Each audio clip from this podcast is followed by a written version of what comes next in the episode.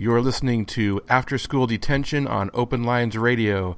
I'm not sure what you did to deserve to be here. I'm not sure what kind of karma you need to clean, but you're here, so listen up. This is a collection of four Alan Watts lectures chosen by Hollee for Judah.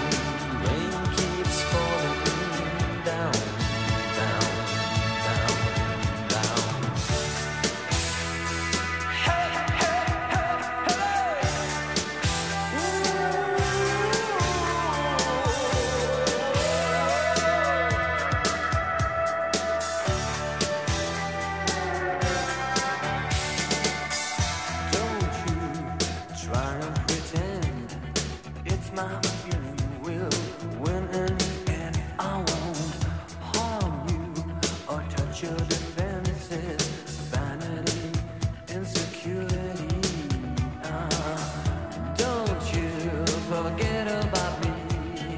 I'll be alone, dancing.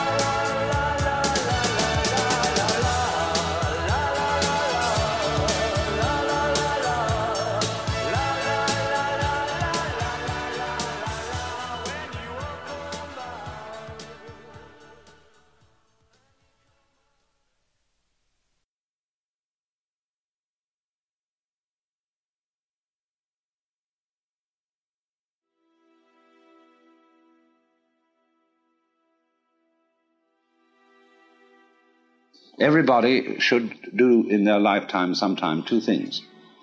One is to consider death, to observe skulls and skeletons, and to wonder what it will be like to go to sleep and never wake up. Never. That uh, is the most, is a very gloomy uh, thing for contemplation, but it's like manure. Just as manure fertilizes the plants and so on, so the contemplation of death and the acceptance of death is very highly generative of creative life. You get wonderful things out of that. And the other thing to contemplate is to follow the possibility of the idea that you are totally selfish.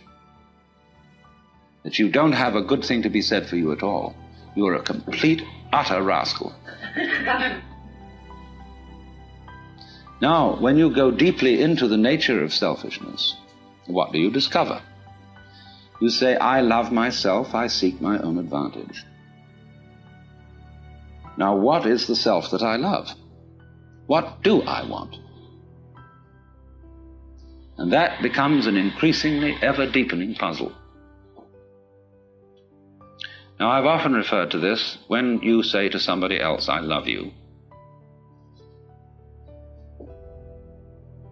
It's always rather disconcerting to the person to whom you say that. If you imply that you love them with a pure, disinterested, and holy love, they automatically suspect it as being a little bit phony. But if you say, I love you so much I could eat you, that's an expression, uh, it's a way of saying to a person, you attract me so much that I can't help it. I'm absolutely bowled over by you, I'm gone. And people like that. Then they feel they're really being loved, that it's absolutely genuine. But now, I love you so much I could eat you. Now, what the devil do I want? I certainly don't want to eat the girl in the sense of literally devouring her, because then she'd disappear. ah, but I love myself. And what is me? How do, in what way do I know me? Well, it suddenly occurs to me that I know me only in terms of you.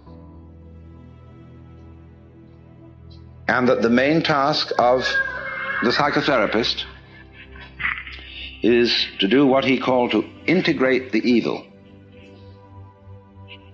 to, as it were, put the devil in us in its proper function.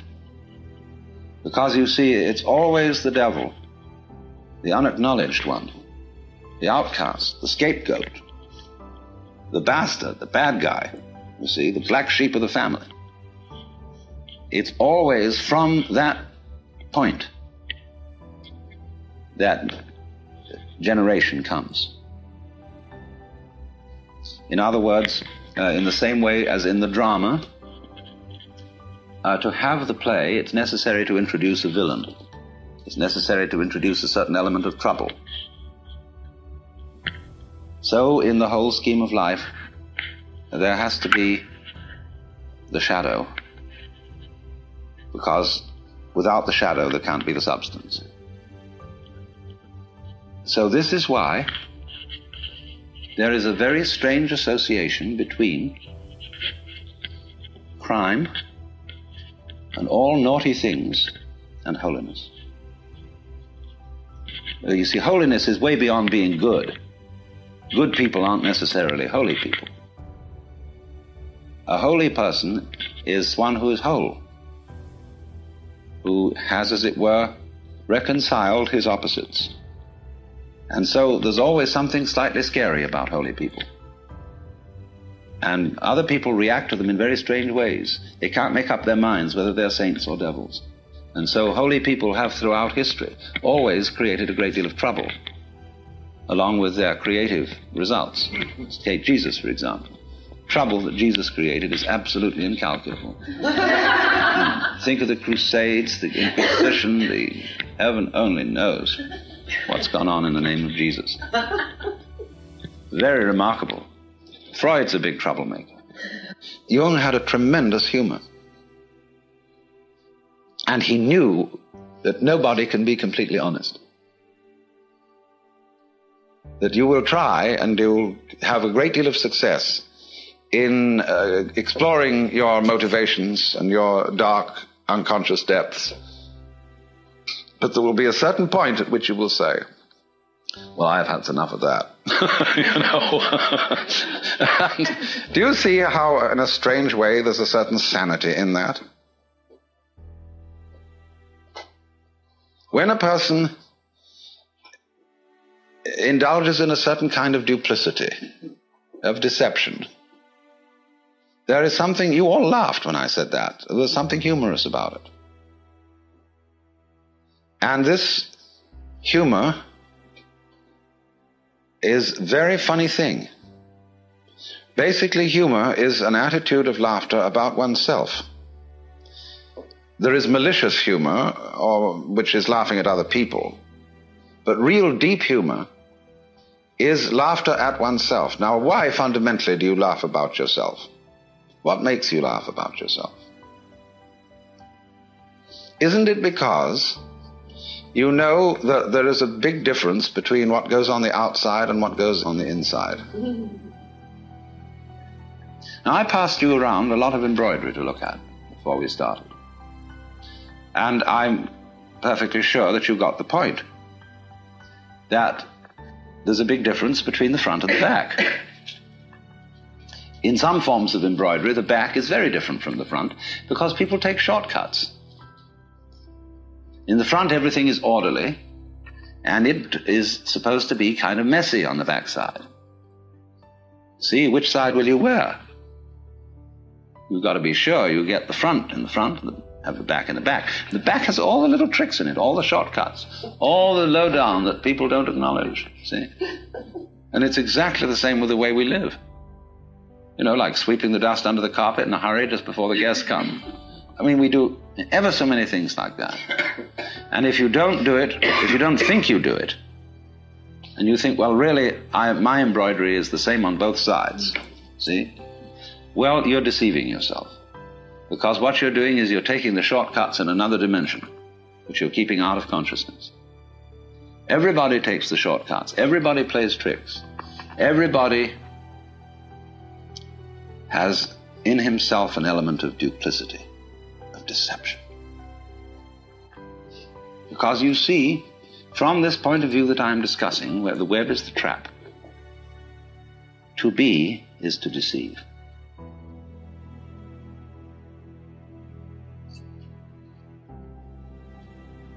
Think of camouflage. The chameleon who changes its color. Think of the butterfly pretending it has eyes. Think of the flower saying to the bee, like my honey? the bee says, wow. but then that means that the bee has to be, and it has to go on living, and all the trouble it takes to go around collecting honey and raising other bees and organizing itself and doing that dance which tells the other bees where there's more honey. There's all that stuff to do. But the flower was deceptive. Now, in the same way, I've often said life is, is a drama, and a drama is a deception. It's a big act. When you peel an onion and you don't really understand the nature of an onion, you might look for the pit in the center, like any ordinary fruit has. But the onion doesn't have a center, it's all skins. So when you get right down, there's nothing but a bunch of skins. You say, well, that was a kind of disappointing. well, in rather the same way, you see, you find when you explore yourself uh, and your motivations, and you go through and through, and you try to find out that thing which is really genuine. So you explore the onion, and you go in and in and in, and then you find, well, uh, it's all a deception. Now then the question arises who's deceiving who? Who's fooling who? I'm fooling me? What is fooling? Fooling is playing like you're there when you're not. You know, getting somebody else to answer your name in the roll call. so, we're all, you see, this is the metaphysical basis of it. This is what the Hindus mean by Maya, the world illusion. The world is playing it's there when it isn't. And it's a trap. And it sucks you in. And you can't get out of it. And it's a thorough big trap, too. But always, when you get an idea like this or a feeling like this, follow it to its extreme. Don't back out from it. If you find you're selfish, go to the extreme of what selfishness means. Confusion largely results from not following feelings or ideas to their depth. You know, people think they want to be immortal. They'd like to live forever. Do you really want to do that? Think about it. Really go into it, what it would be like. People say they want this, that, and the other. They want this kind of car, they want this kind of dress, or so on, and um, this much money, and so on. It's always a good idea to think it right through. What it would involve to be in that situation, to have those desires fulfilled. Also, when you form a relationship to another person, think it through too. You see? How inconvenient would they be? However attractive. And uh, always turn the em- embroidery round and look at the underside, but don't get caught doing it. See, that's something one does on the side in secret. Because otherwise you play the game that everything is as it's supposed to be on the front. But that makes you humorous, and that makes you human.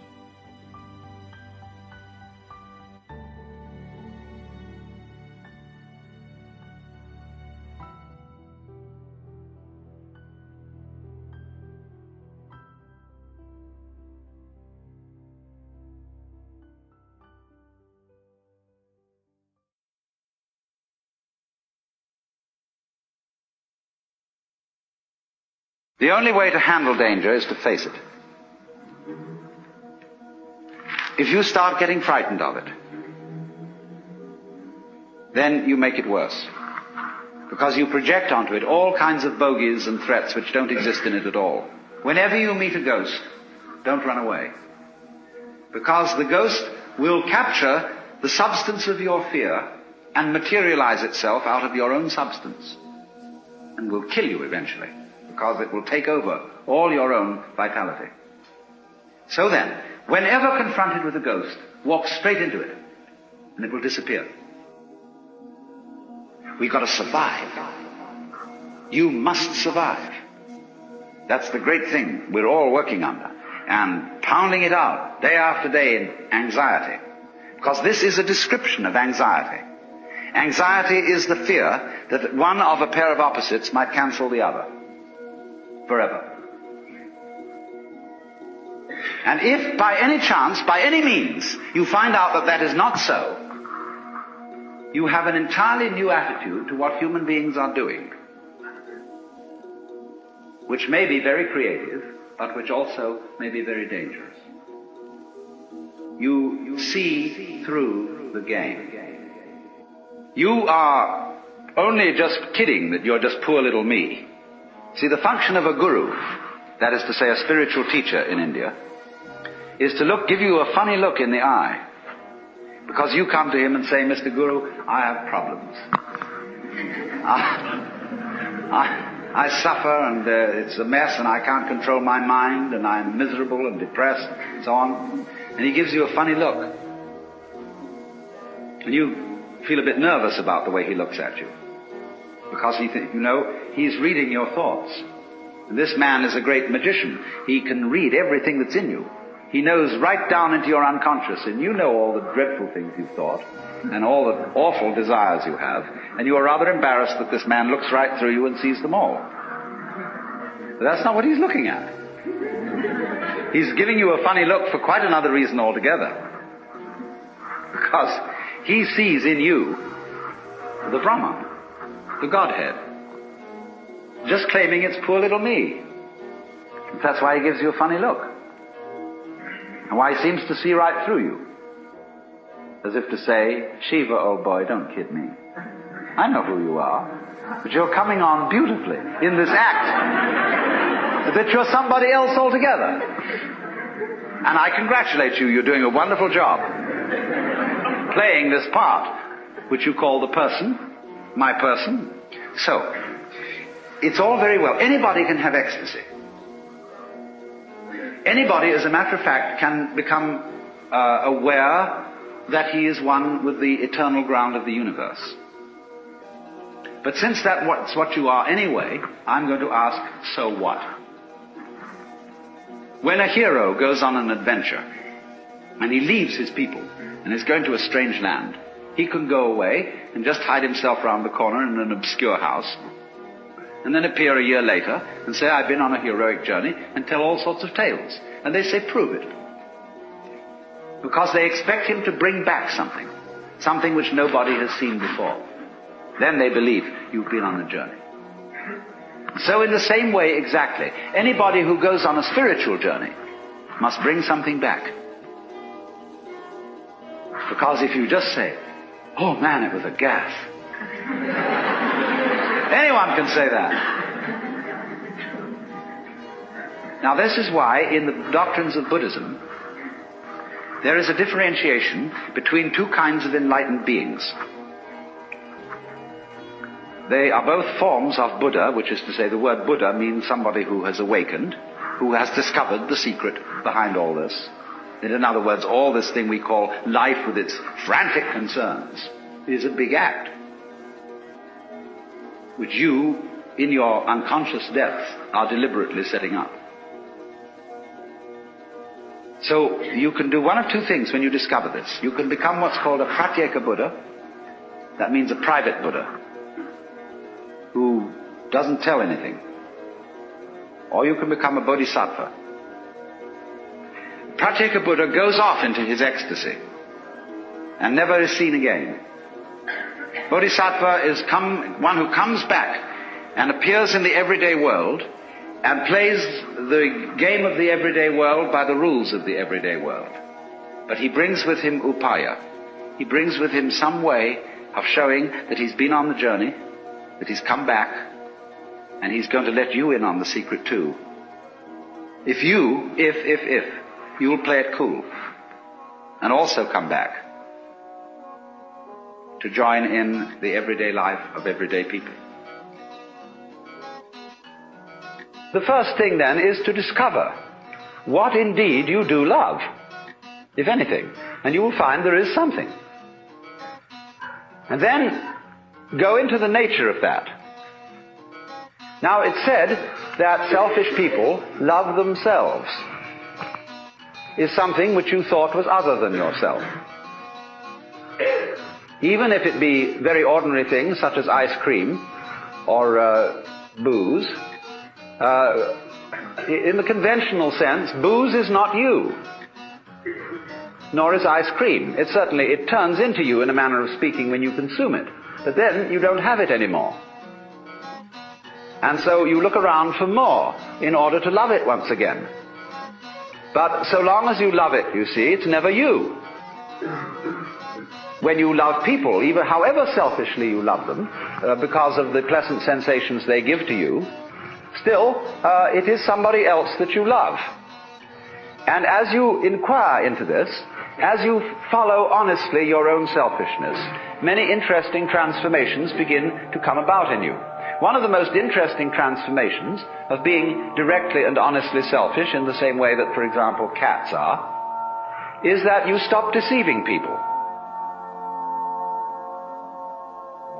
If what you define as you is inseparable from everything which you define as not you, just as front is inseparable from back, then you realize that deep down between self and other there is some sort of conspiracy.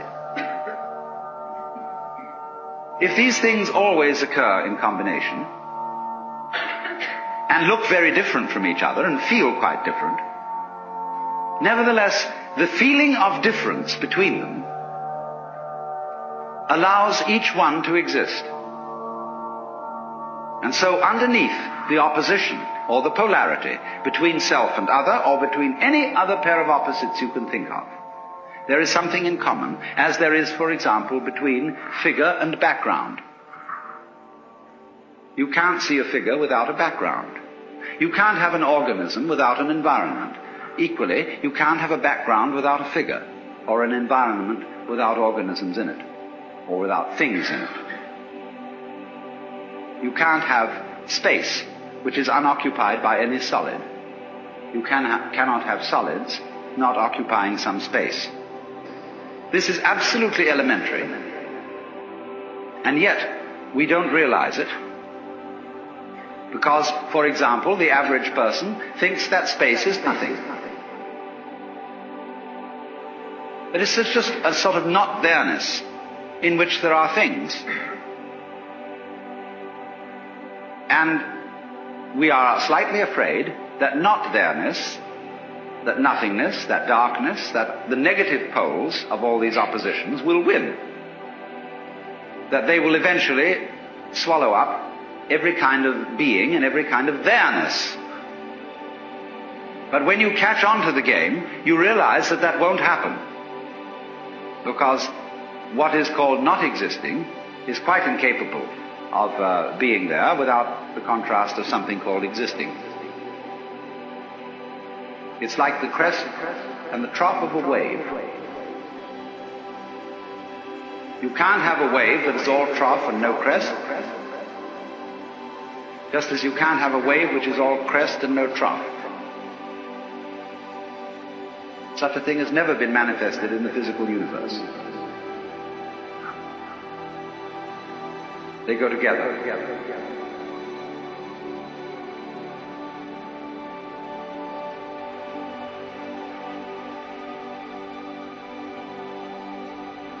And that is the secret.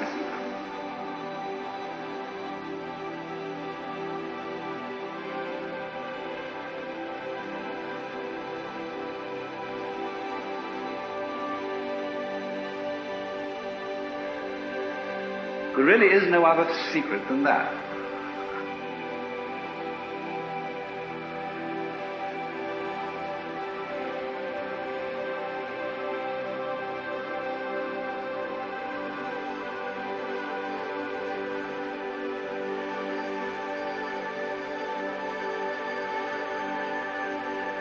That is the secret.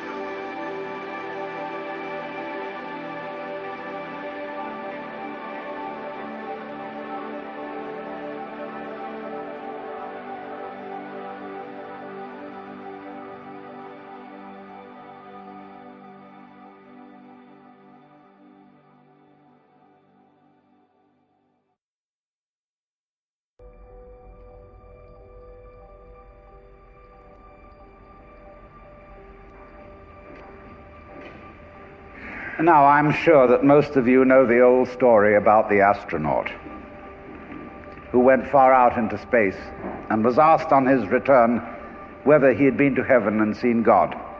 And he said yes. And so they said to him, Well, what about God? And he said, She is black. And although this is a very well known and well worn story, it is very profound. Because I tell you, I knew a monk who started out in life as pretty much of an agnostic or an atheist. And then he began to read Henri Bergson, the French philosopher who proclaimed the vital force, the élan vital, and uh, so on. And the more he read into this kind of philosophy, the more he saw that these people were really talking about God. And I've read a great deal of theological reasoning about the existence of God, and they all start out on this line. If you are intelligent and reasonable, you cannot be the product of a mechanical and meaningless universe. Figs do not grow on thistles, grapes do not grow on thorns. And therefore, you as an expression of the universe, as an aperture through which the universe is observing itself, cannot be a mere fluke. Because if this world peoples, as a tree brings forth fruit, then the universe itself, the energy which underlies it, what it's all about, the ground of being, as Paul Tillich called it, must be intelligent. Now, when you come to that conclusion, you must be very careful, because you may make an unwarranted jump. Namely, the jump to the conclusion that that intelligence, that marvelous designing power which produces all this, is the biblical God. Be careful. Because that God, contrary to his own commandments, is fashioned in the graven image of a paternal, authoritarian, beneficent tyrant of the ancient Near East.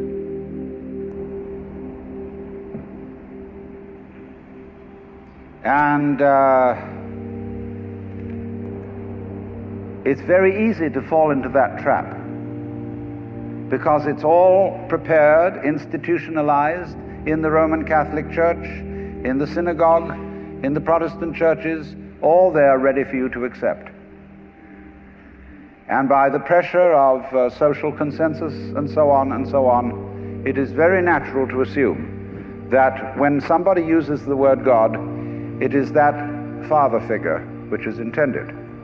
Because even Jesus used the analogy, the father, for his experience of God.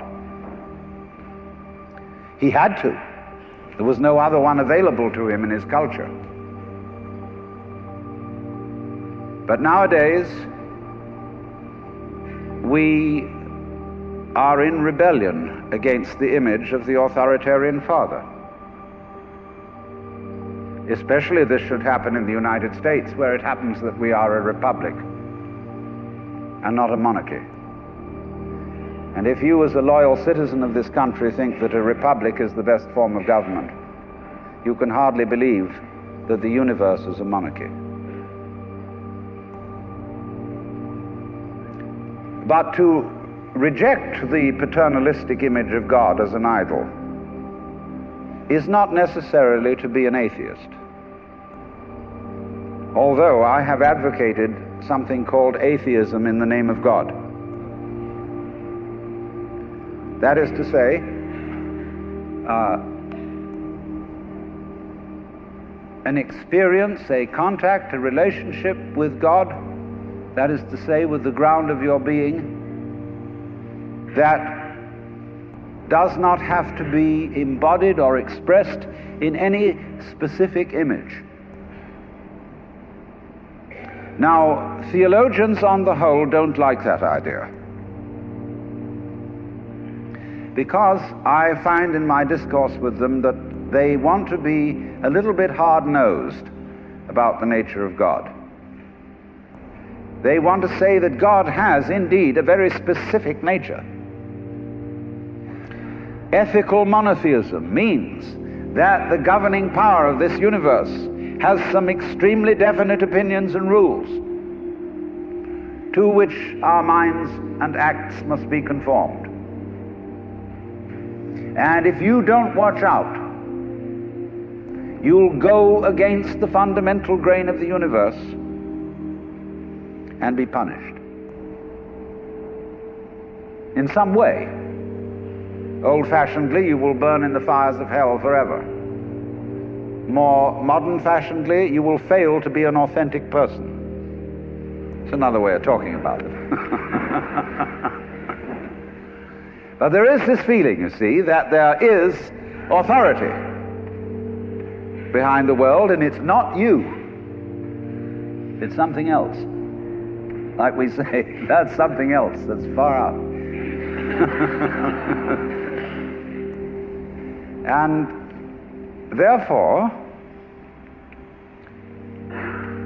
this Jewish, Christian, and indeed Muslim approach makes a lot of people feel rather strange, estranged from the root and ground of being. There are a lot of people who never grow up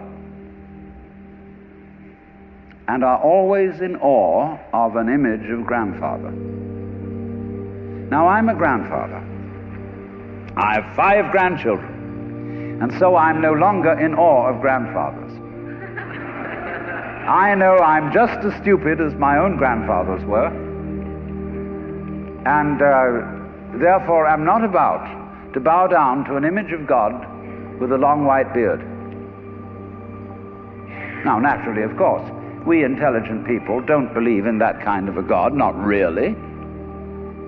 I mean, we think that God is spirit, that God is uh, very undefinable and infinite and all that kind of thing. But nevertheless, the images of God are far more, have a far more powerful effect upon our emotions than our ideas. And when people read the Bible and sing hymns, Ancient of Days, who sittest throned in glory, immortal, invisible, God only wise, in light inaccessible, hid from our eyes. They still got that fellow up there with a beard on. It's way in the back of the emotions. And so we should think, first of all, in contrary imagery. And the contrary imagery is she's black. Imagine instead of God the Father, God the Mother. And imagine that this is not a luminous being, blazing with light, but an unfathomable darkness, such as is portrayed in Hindu mythology by Kali, K A L I, the Great Mother, who is represented in the most terrible imagery. Kali has a tongue hanging out long, drooling with blood. She has fang teeth. She has a scimitar in one hand and a severed head in the other. And she is trampling on the body of her husband, who is Shiva. Shiva represents also, furthermore, the destructive aspect of the deity, wherein all things are dissolved so that they be reborn again. And here is this blood sucking, terrible mother as the image of the supreme reality behind this universe. Imagine, it's the representative of the octopus, the spider, the awful awfuls, the creepy crawlies at the end of the line, which we are all terrified of. Now, that's a very important image because let us suppose, just for the sake of argument, that all of you sitting here right now are feeling fairly all right. Mean, you're not in hospital. You're not, you don't have the screaming mimes. You have a sense you probably had dinner and are feeling pretty good. But you know that you feel that you're fairly good because in the background of your minds, very far off in the background of your minds, you've got the sensation of something absolutely ghastly that simply mustn't happen. And so, against that, which is not happening, and which doesn't necessarily have to happen, but by comparison with that, you feel pretty all right. And that absolutely ghastly thing that mustn't happen at all is Kali. And therefore, at once, we begin to wonder whether the presence of this Kali is not in a way very beneficent. I mean, how, how would you know that things were good unless there was something that wasn't good at all? Now, this is, I'm not putting this forward as a final position. I'm only putting it forward as a variation, as a way of beginning to look at a problem and getting our minds out of their normal ruts. She's black. Well, she, first of all, feminine, represents what is called philosophically the negative principle.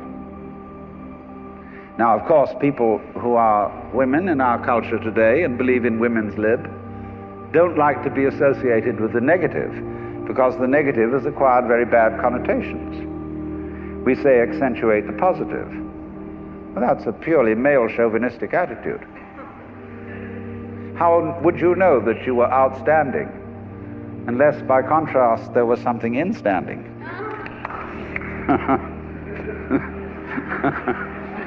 you cannot appreciate the convex without the concave.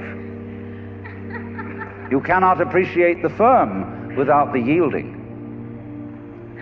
And therefore, the so called negativity of the feminine principle is obviously life giving and very important. But we live in a culture which doesn't notice it. You see a painting, a drawing of a bird, and you don't notice the white paper underneath it. You see pr- a printed book, and you think that what is important is the printing, and the page doesn't matter. And yet, if you reconsider the whole thing, how could there be visible printing without the page underlying it? What is called substance, that which stands underneath, sub, underneath, stands, stands. To be substantial is to be underlying, to be the support, to be the foundation of the world. And of course, this is the great function of the feminine to be the substance. And therefore, the feminine is represented by space, which is, of course, black at night. But were it not for black and empty space, there would be no possibility whatsoever of seeing the stars. Stars shine out of space, and astronomers, very high powered astronomers, are beginning to realize that stars are a function of space. Now, that's difficult for our common sense because we think that space is simply inert nothingness. But we don't realize that space is completely basic to everything. It's like your consciousness. Nobody can imagine what consciousness is. It's the most elusive, whatever it is, that there is at all. Because it's the background of everything else that we know. Therefore, we don't really pay much attention to it. We pay attention to the things within the field of consciousness, to the outlines, to the objects, to the so called things that are in the field of vision, the sounds that are in the field of hearing, and so forth. But what it is that ever it is that embraces all that, we don't pay much attention to it. We can't even think about it. It's like trying to look at your head. You know, you try to look at your head, and what do you find? You don't even find a black blob in the middle of things. You just don't find anything. And yet, that is that out of which you see, just as space is that out of which the stars shine. So there's something very queer about all this.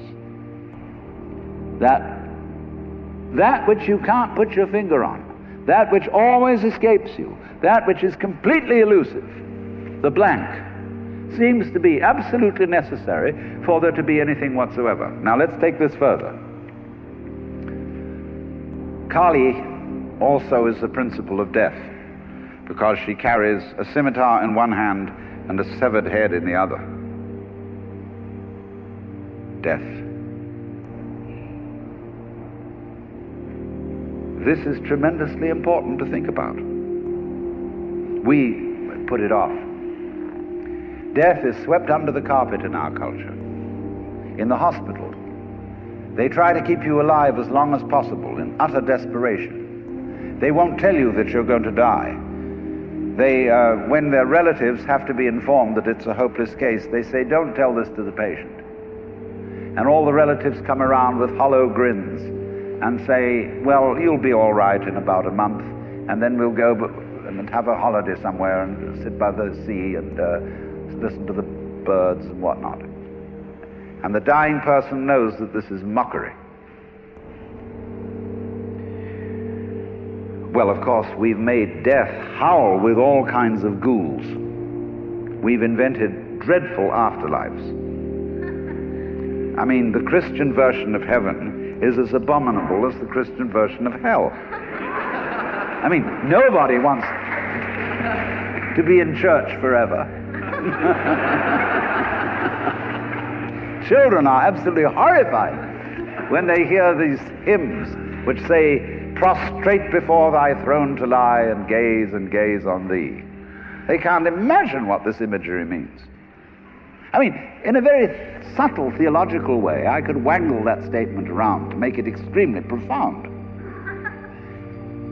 I mean, to be prostrate at once and to gaze on the other hand, see, is a coincidentia oppositorum, a coincidence of opposites, which is very, very deep.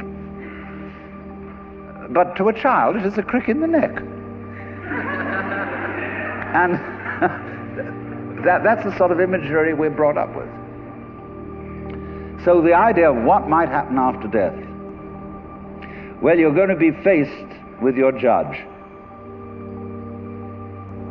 The one who knows all about you. This is Big Papa.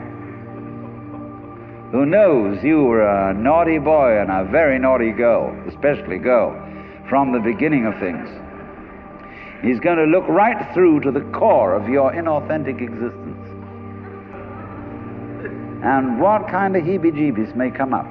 Or you may be, believe in reincarnation. And you think that uh, your next life will be uh, the rewards and the punishments for what you've done in this life. And you know you got away with murder in this life. And the most awful things are going to happen next time around. So you look upon death as a catastrophe. Then there are other people who say, well, when you're dead, you're dead. Just no, nothing going to happen at all. So what you got to worry about? Well, we don't quite like that idea because it spooks us.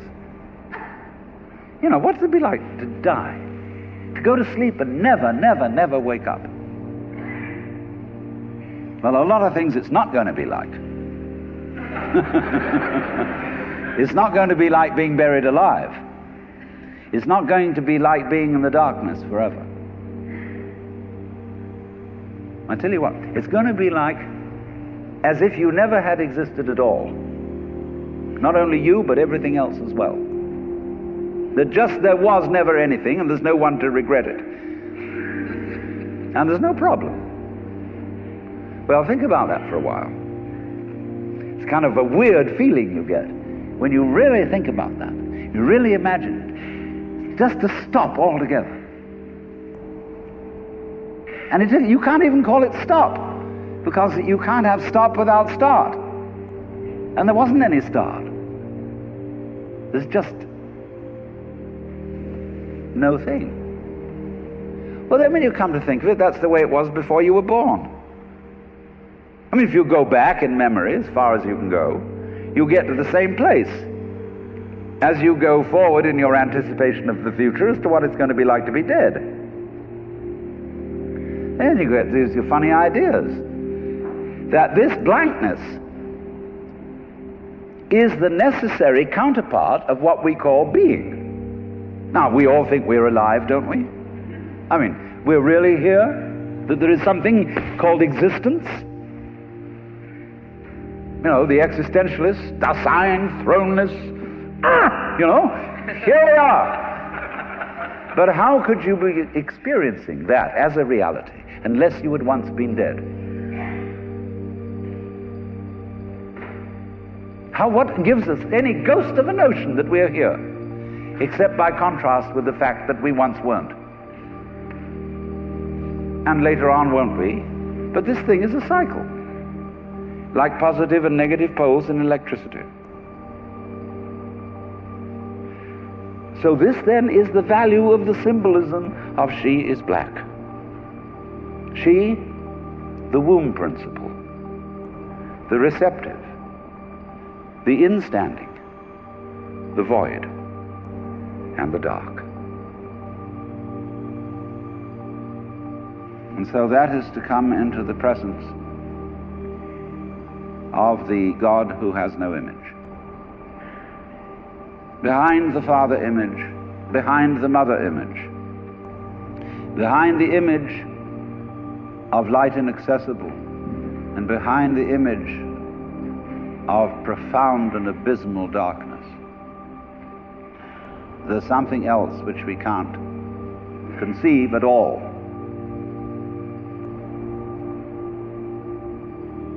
Dionysius the Areopagite called it the luminous darkness. Nagarjuna called it shunyata, the void. Shankara called it Brahman, that which can only, of which nothing at all can be said. Neti neti. Beyond all conception whatsoever. And you see, that is not atheism in the formal sense of the word. This is a profoundly religious attitude. Because what it corresponds to practically is an attitude to life of total trust, of letting go. When we form images of God, they are all really exhibitions of our lack of faith something to hold on to, something to grasp. How firm a foundation, what lies underneath us, the rock of ages, or whatever, ein feste Burg. But when we don't grasp, we have the attitude of faith. If you let go of all the idols, you will, of course, discover that what this unknown is, which is the foundation of the universe, is precisely you. It's not the you you think you are. No, it's not your opinion of yourself. It's not your idea or image of yourself. It's not the chronic sense of muscular strain, which we usually call I. You can't grasp it. Of course not. Why would you need to? Supposing you could, what would you do with it?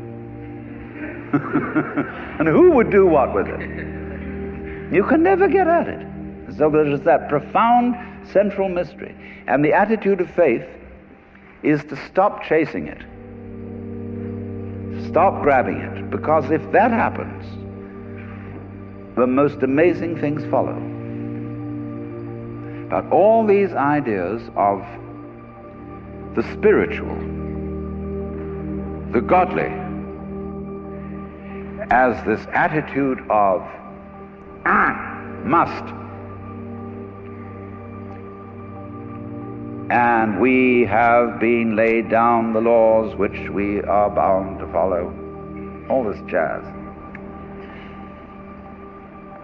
is not the only way of being religious and of relating to the ineffable mystery that underlies ourselves and the world.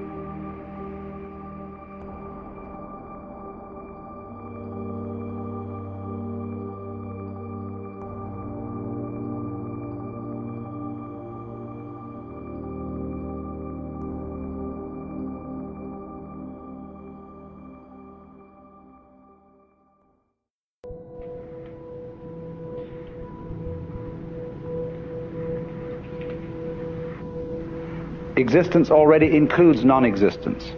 You could say being and non being constitute existence. Just as we know physically, sound is constituted by sound silence in very rapid alternation. So, a being, non being constitute existence, and existence is something of which you may say the game is worth the candle. If it weren't, it wouldn't be. It's like that. Some people try to say there is good and bad with small g and small b, and they together constitute good capital G.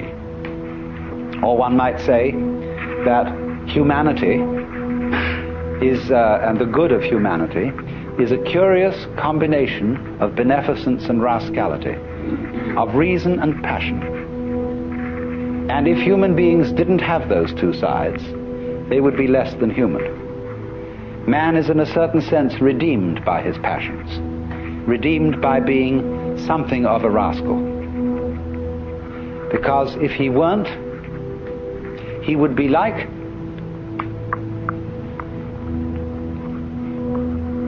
a uh, stew with no salt in it. The salt somehow is something that in a large quantity is horrible, but in a certain small quantity delightful. And so everybody has to be salted with a certain amount of unrespectability. Otherwise, they're impossible and intolerable. The only thing is, as a, as a, as a, as a fervent cook, don't overdo it. it is in that respect, you know, that it's said of great gurus in India. they'd have a very funny thing they say. People, Westerners go over and they meet this man who's supposed to be extremely holy. And they are all agog, you know. And then after spending a few days with him, they begin to wonder. They find he smokes cigarette. They find that uh, he occasionally loses his temper. Uh, and they begin to think, well, is this man so holy after all? I mean, he surely should not be dependent on these little uh, habits and luxuries and so on. And then they find he has a girlfriend. And then they leave because they're so scandalized. Well, then they, the Hindus say, uh, uh, uh, uh, now you shouldn't get so upset about this because if this man didn't have a few little vices, he would cease to manifest. He would simply disappear. He has to have these things to keep him grounded, to keep him in the world.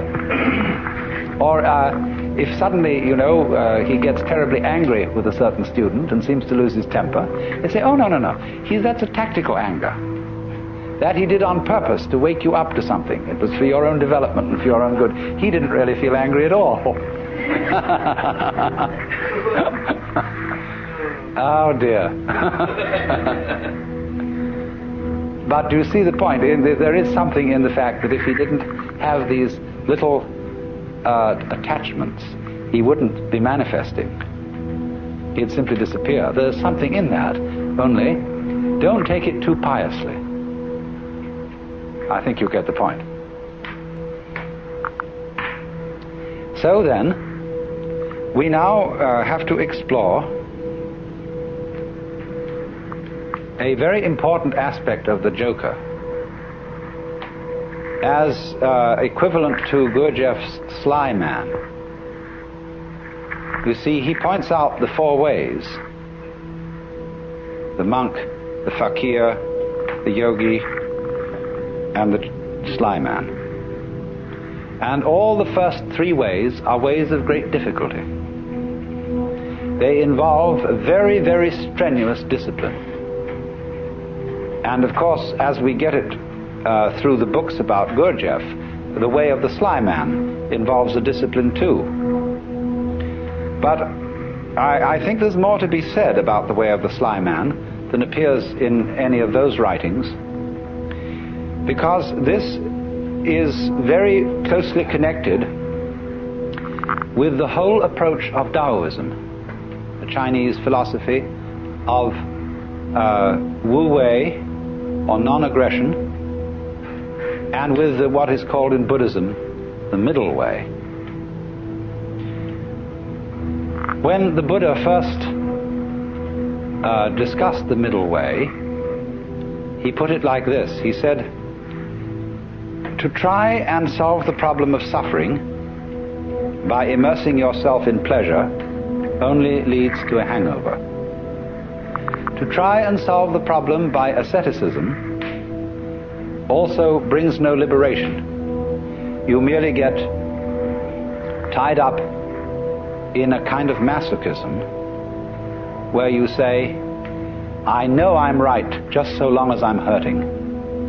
And all that is doing is expiating your uh, kind of infantile guilt sense. So he said there is a middle way between asceticism on the one hand and hedonism on the other. But actually, uh, the middle way is more subtle than that, and it's beautifully discussed in uh, Professor Bahm, uh, a book called The Philosophy of Buddha. That's B A H M, professor of philosophy at the University of New Mexico. And he gives a very, very fascinating analysis of the middle way uh, in the form of a dialogue, whereby the, it works simply like this. The student brings a problem to the teacher, and he says, I suffer, and it's a problem to me. And the teacher says, You suffer because you desire. If you didn't desire, you wouldn't suffer. So try not to desire. And the student goes away and says, I'm not very successful in this. I can't stop desiring. It's terribly difficult. And furthermore, I find that in trying to stop desiring, I'm desiring to stop desiring. Now, what am I to do about that? And the teacher replies, Do not desire to stop desiring any more than you can.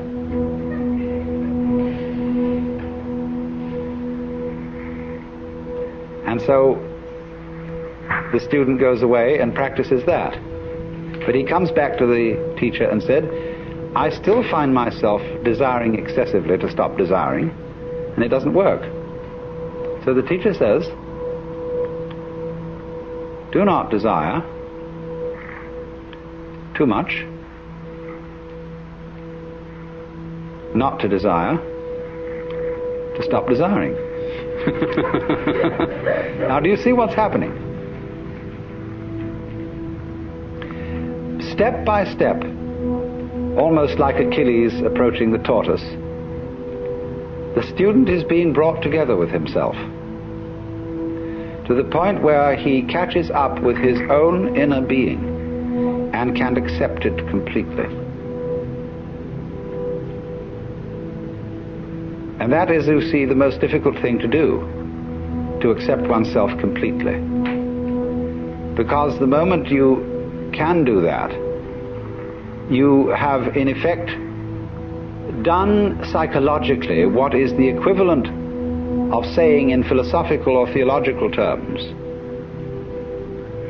you as you are now are the Buddha, just as I was explaining a few minutes ago. That's unbelievable. Because we are always trying to get away from ourselves as we are now in one fashion or another. And it's only we, we will only stop doing that through a series of experiments in which we try resolutely to get away from ourselves as we are.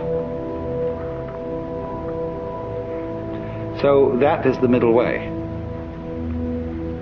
But ordinarily, in these other ways, the way of the yogi, the fakir, and the monk, the individual makes a big thing out of the work of liberation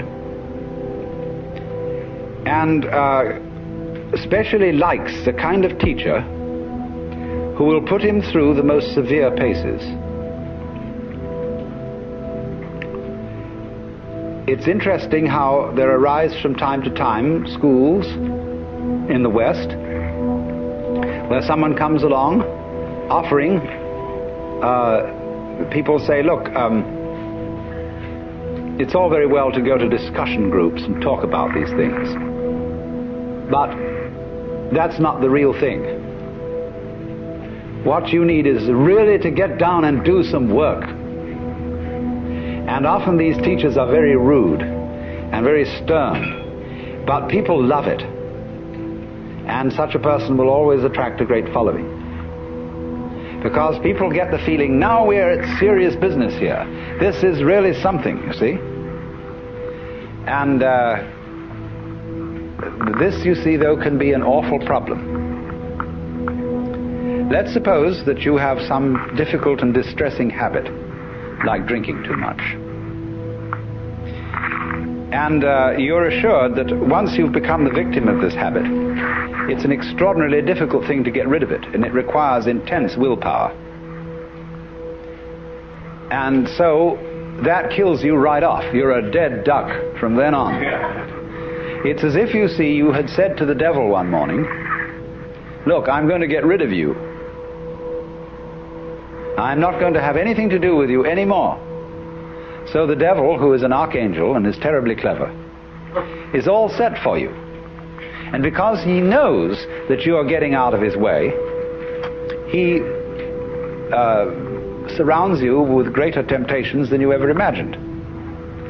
If you are going to outwit the devil, it's terribly important that you don't give him any advance notice.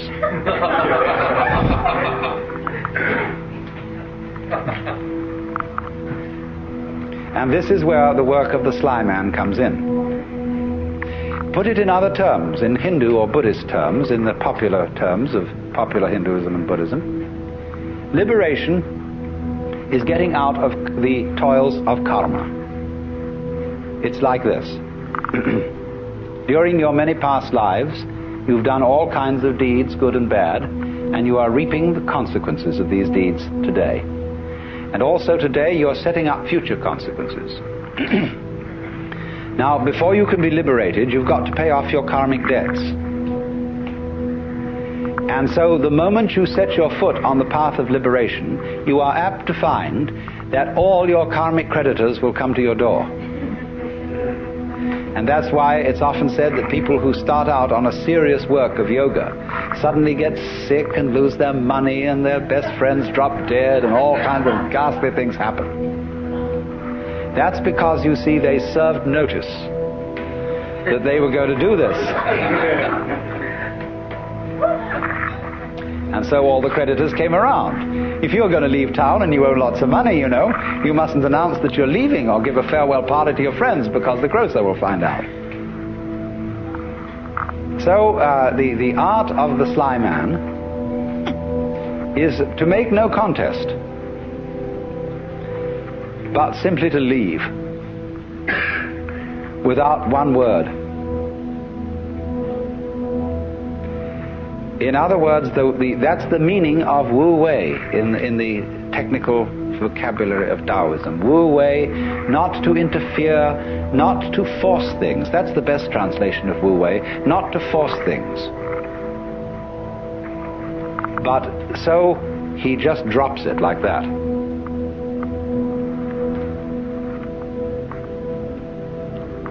But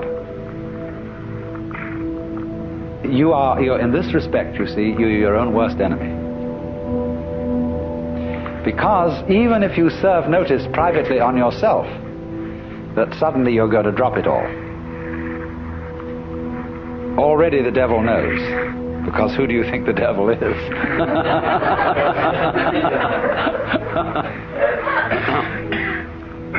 now, this lies behind the whole uh, problem that uh, is discussed in the book Zen in the Art of Archery.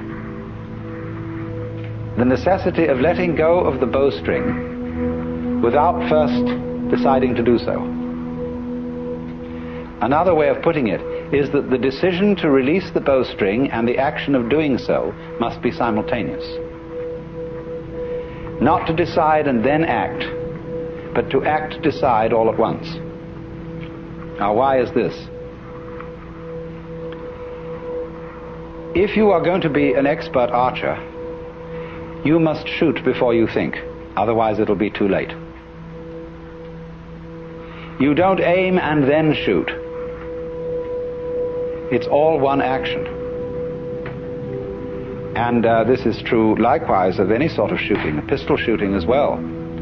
That uh, if you aim, if you uh, if you decide and then fire, you're apt to do things like pulling the trigger instead of squeezing. Uh, all kinds of wrong things are done, and you're always a moment too late if you decide first. You have to act and decide simultaneously. So, what does that do? You see, that puts up a very curious problem, which in its own turn becomes a bind. To try and act quickly enough so that you overtake the preliminary decision. to try not to decide first. And that is an impossible problem.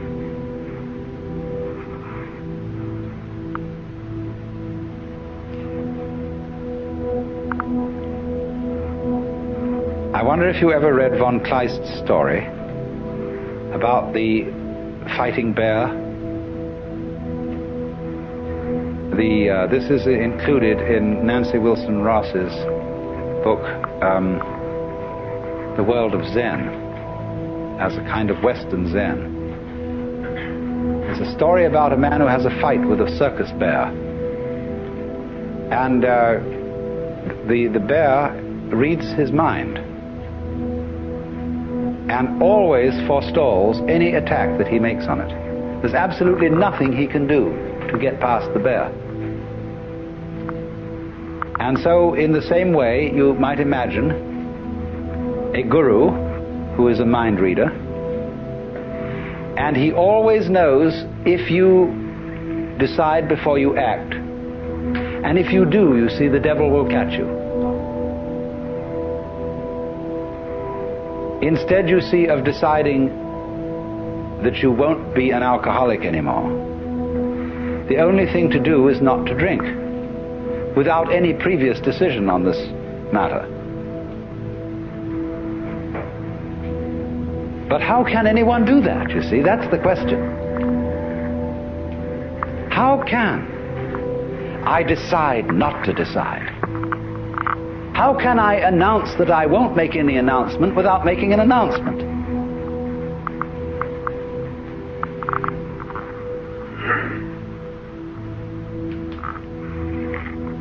You see, there is no way out of that bind.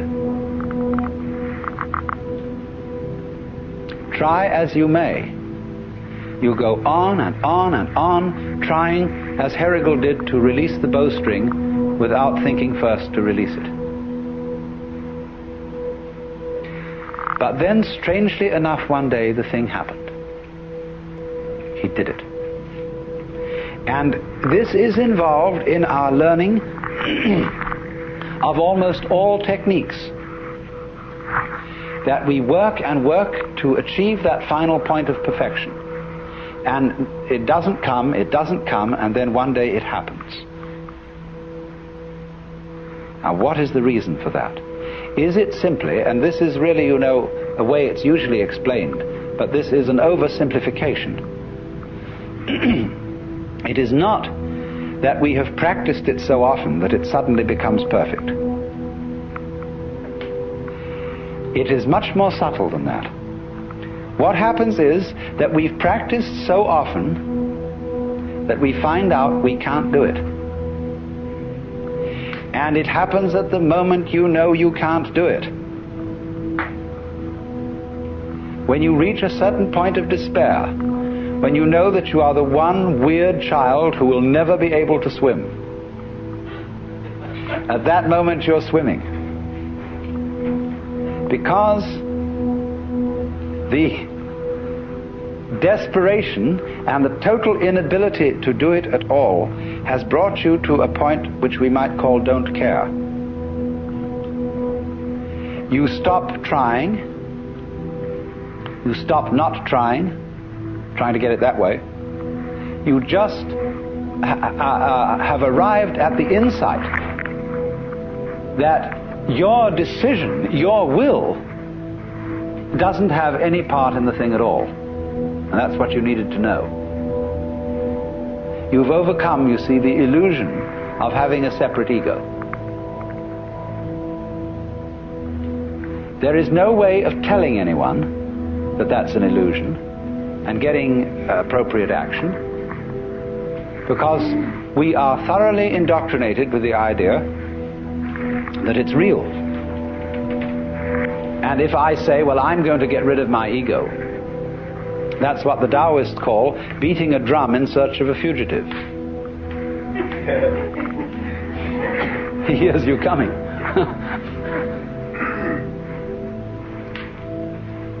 so uh, uh, the, the, the ego, that is to say, the illusion of having a separate will and a separate eye center, that can be an effective agent, that cannot be overcome by a decision which seems to be centered in the ego. You might as well put out fire with fire. It can come only when an attempt to act from the ego center has been revealed to be completely futile. Then the thing happens, because you've really discovered that it was, after all, an illusion. Now be very careful how you formulate this sort of thing philosophically.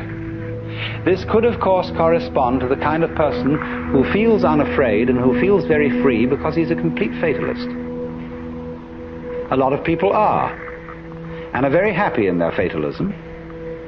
They, they, they really feel that they, they don't do anything, it just happens, and that it's all life, and that uh, when, they, when they won't die until it's their time to die, and so why worry?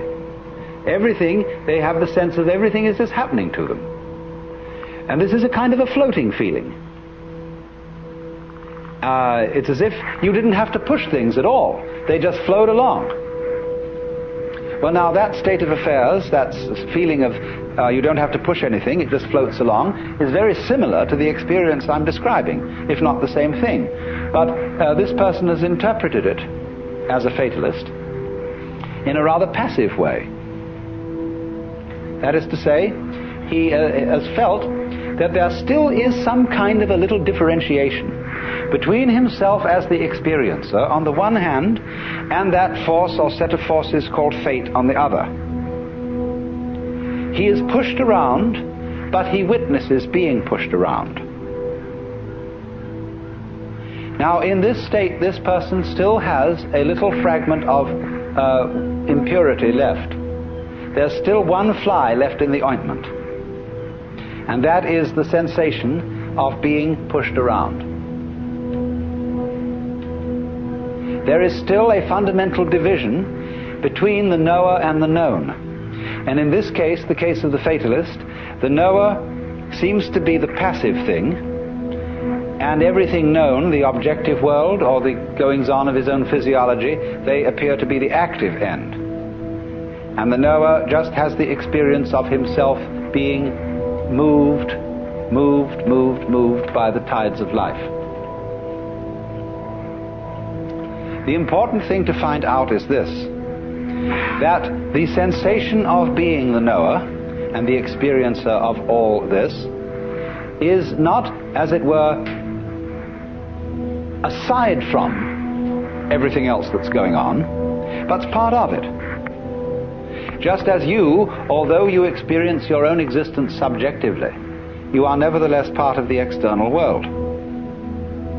You are in my external world just as I am in your external world. So, in this way, the final barrier between the knower and the known is broken down. There is nobody, as it were, being carried along by fate. There is just the process. And all that you are is part of the process.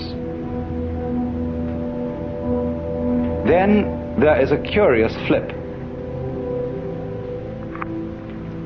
The individual who has always felt himself to be the tiny little uh, thing on the end of the big determining process suddenly goes bloop. Have you watched sometimes a tiny little piece of mercury coming nearer and nearer to a large piece of mercury? The sudden moment when they touch each other and boom, the little thing vanishes into the big one uh, almost more dramatically than a drop into the ocean. In this case that I'm talking about, it isn't that the individual organism vanishes, the individual human being doesn't vanish, but uh, he experiences no longer a passive relationship to the world.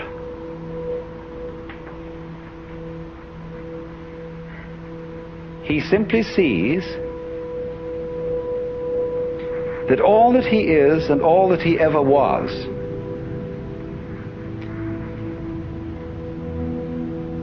was something that the entire process was doing.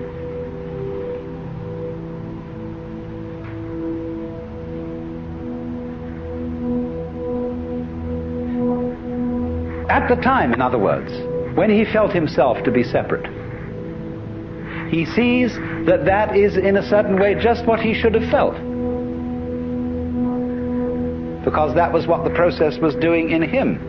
In exactly the same way that it was giving him brown or blue eyes, or blonde or brunette hair.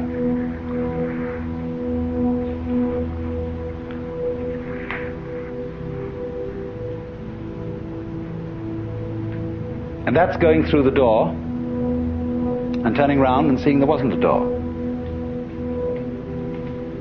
Of finding that you aren't fated, that you're not trapped because there's nobody in the trap. And it takes something trapped to make a trap.